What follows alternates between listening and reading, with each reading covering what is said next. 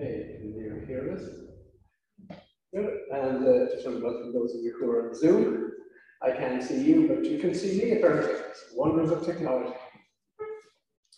We're looking here at Galatians, and in this section, where we read out, there's like it's effectively two separate sections, uh, two arguments that Paul is making to the people of Galatia, two things he addresses on.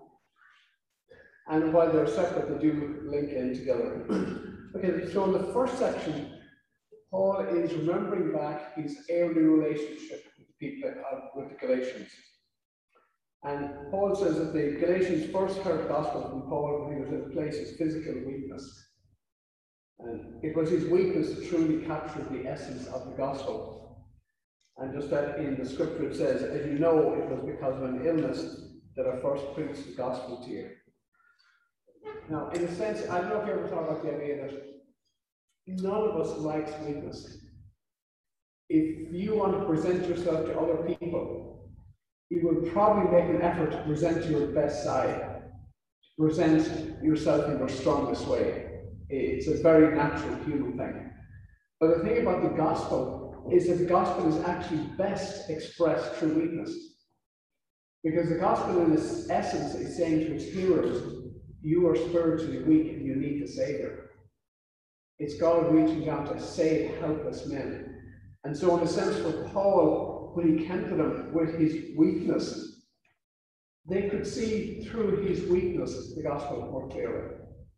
And so the weakness became true strength. And then the consequence for the people, as they heard this gospel from Paul, and they began to understand the gospel and respond to it, it evoked a response in them. And here it says on the slide the outworking of the gospel in the lives of the Galatians was that they saw Paul through eyes of grace and it manifested itself in love. And the scripture says is, it says, and even though my illness was a trial to you, you did not treat me with contempt or scorn. Instead, you welcomed me as if I were an angel of God, as if I were Christ himself. And Paul goes on, Where then is your blessing to me now? I can testify that if you could have done so, you would have torn out your eyes and given them to me. Now, sometimes people make an issue of saying, oh, maybe Paul had blindness and that's why they use this reference. Think it's just a generic statement. If to tear out your eyes to help somebody else is saying, I'm willing to make any sacrifice. Because obviously tearing out your eyes won't help the other person just make two blind men, so they one. So it's the idea that they were willing to do anything for Paul to minister to him. And, and that's, that's the effect of the gospel. When the gospel truly affects somebody, it changes them. And the only thing they care about is loving the other person. That's what it does to you. Frees up. I think probably last week, I think what James was talking about, talked about the, Spirit of God crying out, Abba, Father within us. When the Holy Spirit enters a person, it connects with God and also talks about the love of God being poured out in our hearts. Love is the natural, spontaneous response of someone who's been affected by the gospel. That's how it works. That's what it brings out of us. And the problem for the people of Galatians is somehow they'd gone away from that. Something had changed in the meantime. This is why Paul is writing to them. And on the next slide, it says, now they're, they are, now they're in a place where they've been deceived by the legalists or the religious who appeal to the observation of law or to religious festivals.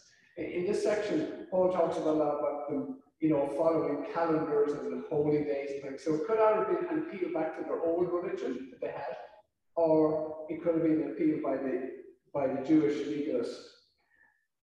But now they're in a place where they become zealous for these other people. They're trying to please other people. And it, Paul says this, he says, those people are zealous to win you over, but for no good.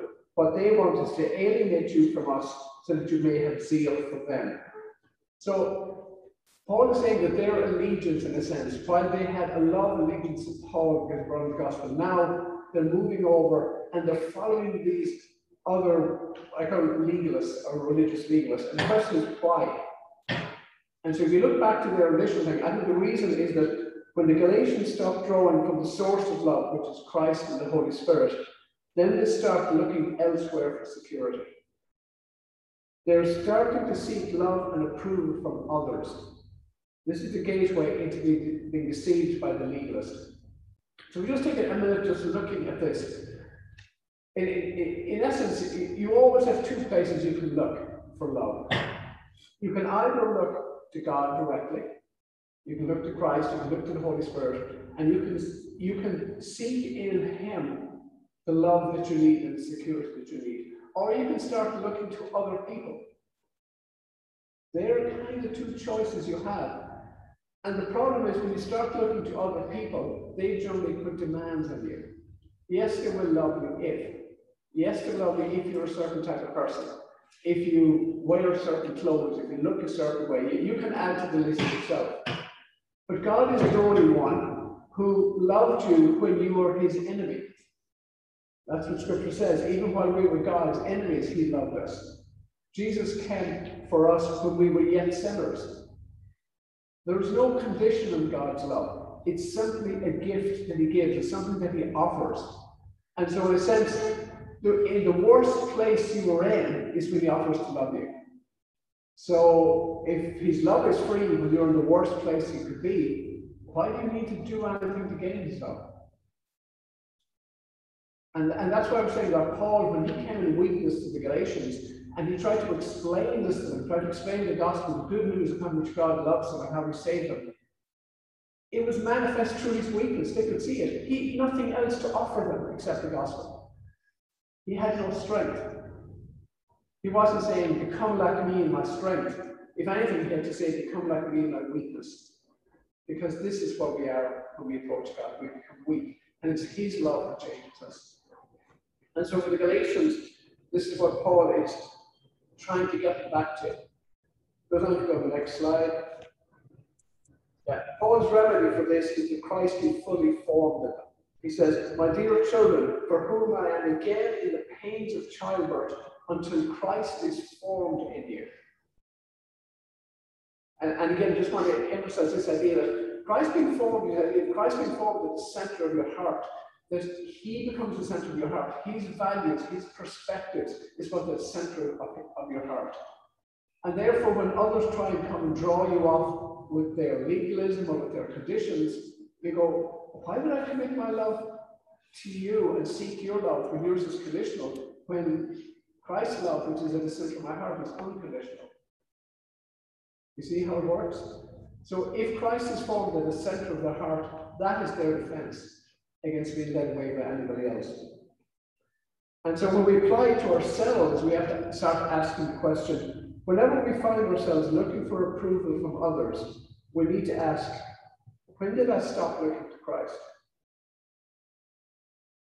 And we can ask ourselves, who do we look to for approval? Who are the people around us that we think we come up to some standard for? Who are the people who we want their admiration? or we want their respect. Now, by the way, there's nothing wrong with having people's respect. The question is what you have to do to earn it. Uh, you can ask the question do you change your behavior when you're a different company leads to disapprove of it? Do you change who you are depending on who you meet? Just to get their approval. And we all, I think, struggle with this. None of us are beyond this. But the key is to recognize this and to say, right, when I'm looking to other people to, to either tell me who I am or to approve of me, I probably stop, have stopped looking to Christ for who I am. And we need to start with looking to Christ, looking to his love. That's the foundation. After that, we can we then see other people as they really are. We're not depending on them. Uh, the next slide, I want to take a minute just to look at this if you can see it. It's the coronation of Napoleon at Notre Dame in Paris. The same place that got burned down a few years ago. But, by the way, it was painted by one of his great admirers, so it creates, creates great opulence for him. It's a magnificent day, you know. But if you were to look at that painting and you were to focus in only on one small aspect of it on its own, you would miss the whole painting. The painting can only be seen when you step back and see the whole painting. And if you're looking at this as a lure, you're seeing it within a frame. There's a frame around it, selected. It also is put in a certain light so that you can actually see the painting. You don't go up with a, with a microscope and examine one tiny fleck of paint. You don't do that. You step back because you're trying to see what the artist has put there. You're looking at the complete picture. No harm or time to look up and look at some of the detail, but ultimately you have to step back and look at the big picture to see it. Go on to the next slide. Yeah. to understand a great painting, you have to look at the whole painting in the proper light. The details only make sense in the context of the whole. The Torah, the first five books of the Old Testament, are all one writing. The laws and commandments are within it, but they only make sense when seen in the context of the whole book. Now, the reason I state this is that Paul, the problem with these people is that we're drawing into a legalism, what called Judaizers, who are drawing them saying you have to follow the law, you have to obey the commandments. And they will always focus on aspects of the law that they have to keep. But what Paul says is the law is contained within the Torah, within those five books. And within those five books are stories, there are narrative sections and the narrative is the framework of the whole picture. And if you don't understand the narrative, you're going to misinterpret the purpose of the law. So he goes into the narrative and he picks out two characters, right? Two characters within, the narrative to show them. To go to the next uh, slide, please. So Paul looks at the story of Hagar and Sarah and the circumstances of the birth of their children and he sees the story as an allegory of the history of the law and of salvation. Now, in case you're not familiar with it, Abraham had two wives, and God had always promised him a son. But when Abraham got to his late 80s and his wife was 10 years younger, they kind of figured maybe we won't have a son after all. So Sarah came up with a brilliant plan. I love human plans, they're always brilliant. She used her maid Hagar and gave her to Abraham, as like a second wife. And Hagar became pregnant and had a child who was Ishmael. And Sarah went, job done, because she could claim it because her husband had her child. But about 15 years later, God came and said, no, no, no, that's not the one. There's Isaac, who will be born when Abraham's 100 years old and Isaac is 90. And when Abraham, when God told Abraham this, Abraham laughed. And by the way, Isaac means laughter. So every time he mentioned Isaac's name, he'd remember the fact that he laughed when God told him he had a son. But the son was a son of promise, while Ishmael was a son of effectively human scheme. That's what it was, the flesh. People trying to work out the will of God and the destiny of God. So Ishmael was the son of Hagar through the work of the flesh, that is human design and effort. And what Paul says that in the story of, of Hagar and her son, that whole lineage, because it's works of the flesh, it corresponds as allegorical to the law. And the law is given at Mount Sinai. So we said Hagar is like an allegory for Mount Sinai and for Jerusalem, because ultimately Jerusalem became the place where the tabernacle was ultimately built into the building, the temple, and that's where all the worship took place, that's where all the sacrifices took place. And in a sense, Paul looking back to Jerusalem in his day and Judaism as it was then, looking all the way back to the law and the commandments, he says they're all reflected in Hagar. It's all human effort, ultimately, to try and be righteous with God. And it doesn't work. And on the other hand, he looks to Isaac and he says Isaac was a child of promise. It had to have heaven's intervention for Isaac to be born. Because a man of 100 and a woman of 90 are not going to have children. So Isaac was a child of promise. And the true promise of inheritance is the New Jerusalem, the one that will come down from heaven, effectively heaven itself. That's the true promise. And so what he's saying to them is that what they have as believers is the true promise. It's a new city. It's, it's, it's an inheritance from God. And if you want to go back to the law and the commandments, we're just going back to the old city. And so in verse 25 it says, Now Hagar stands for Mount Sinai in Arabia and corresponds to the present city of Jerusalem because she's enslaving with her children. But the Jerusalem that is from above is free. She's our mother. Now you, brothers and sisters, like Isaac, are children of promise. So again, Paul is sense this thing that the whole Old Testament is about promise ultimately. And the ultimate promise, of course, was Christ coming to liberate. That was the ultimate promise. So Paul also saw in that another thing again to help them to understand. So at the time, there was persecution beginning by the Jews against the, these new Christians, and they couldn't understand it. And Paul goes back to the narrative story. He says, as soon as you had Isaac born, there was no conflict between Ishmael and Isaac. And he says, so he goes on, he says, Now you brothers and sisters, like Isaac, are children of promise. At that time, the son born to the flesh persecuted the son born by the power of the Spirit. It is the same now. But what does the scripture say? And this is that it says to cast out the, the slave woman because there's conflict, because they both can't inherit the same thing. And in effect, that's what happens in the story is, is Hagar leaves with Ishmael and he forms his own nation, Ishmaelites who succeed in an earthly sense. And Isaac goes on to be the child of promise, and the nation of Israel comes from Isaac. And so he's telling them, in that story, there is conflict, so don't be too surprised if there is conflict. But it also leads back to the idea that if there is conflict, it means that if they follow only Christ and they don't submit themselves to the law and commandments, they won't win the approval of the Judaizers, and therefore there will be conflict. So they have a choice to make.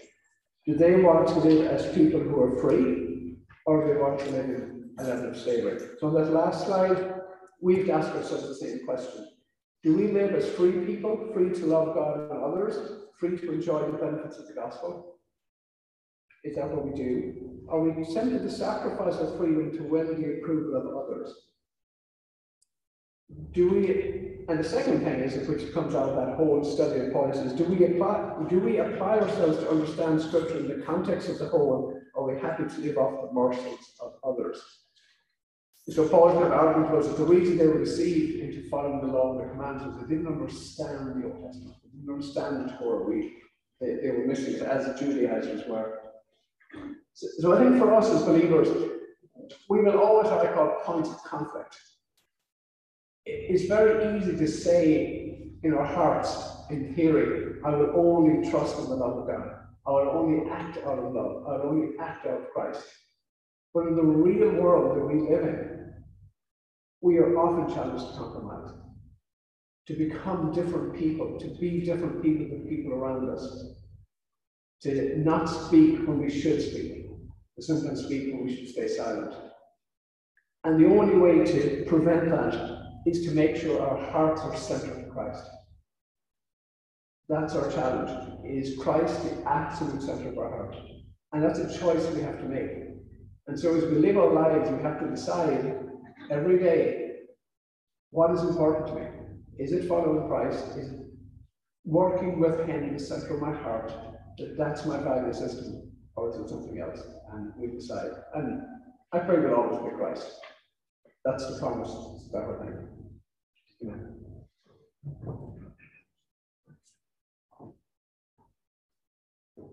Thanks, James. Uh,